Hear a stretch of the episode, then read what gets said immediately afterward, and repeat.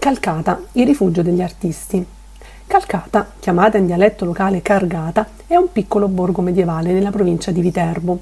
Qui risiedono circa 70 persone, tra italiani e stranieri. Sono i creativi, pittori, scultori e musicisti e attori provenienti da tutto il mondo che conferiscono a Calcata l'appellativo di Borgo degli Artisti.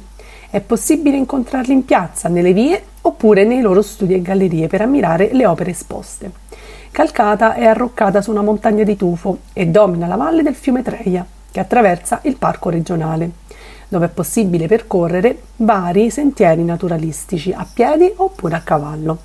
Nel 1935 la città, adagiata sulla montagna di Tufo, fu considerata poco sicura e i suoi abitanti furono costretti ad abbandonarla per spostarsi nella nuova Calcata, nella valle sottostante. Al di sotto del livello stradale del borgo ci sono molte grotte usate come depositi cantine e a volte tombe antichi luoghi di culto, oggi usate per botteghe e laboratori. Al borgo si accede tramite un'unica porta, attraverso la quale si fa un improvviso salto indietro nel tempo. La domenica è affollata di artisti e da persone che hanno accalcato una seconda casa. Il centro del paese colpisce subito per l'atmosfera antica, quella di un borgo dimenticato e decadente, ma ancora vivo.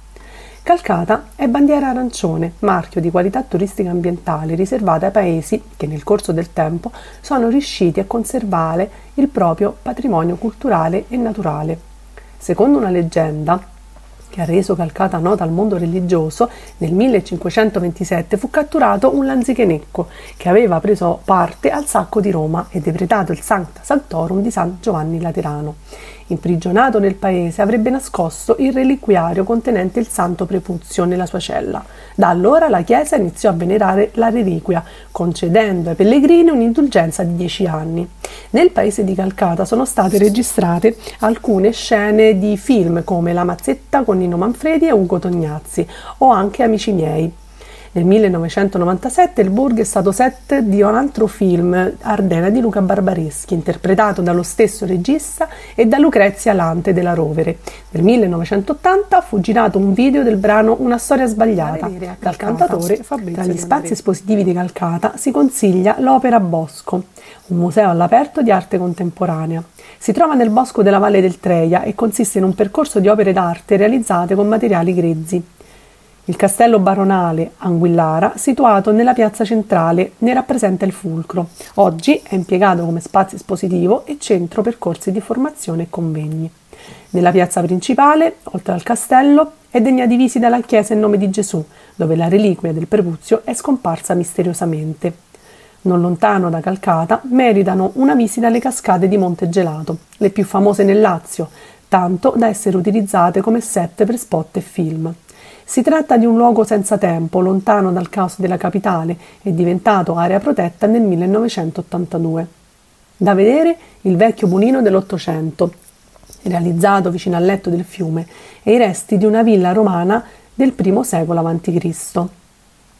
Calcate, le dritte di Bilocal.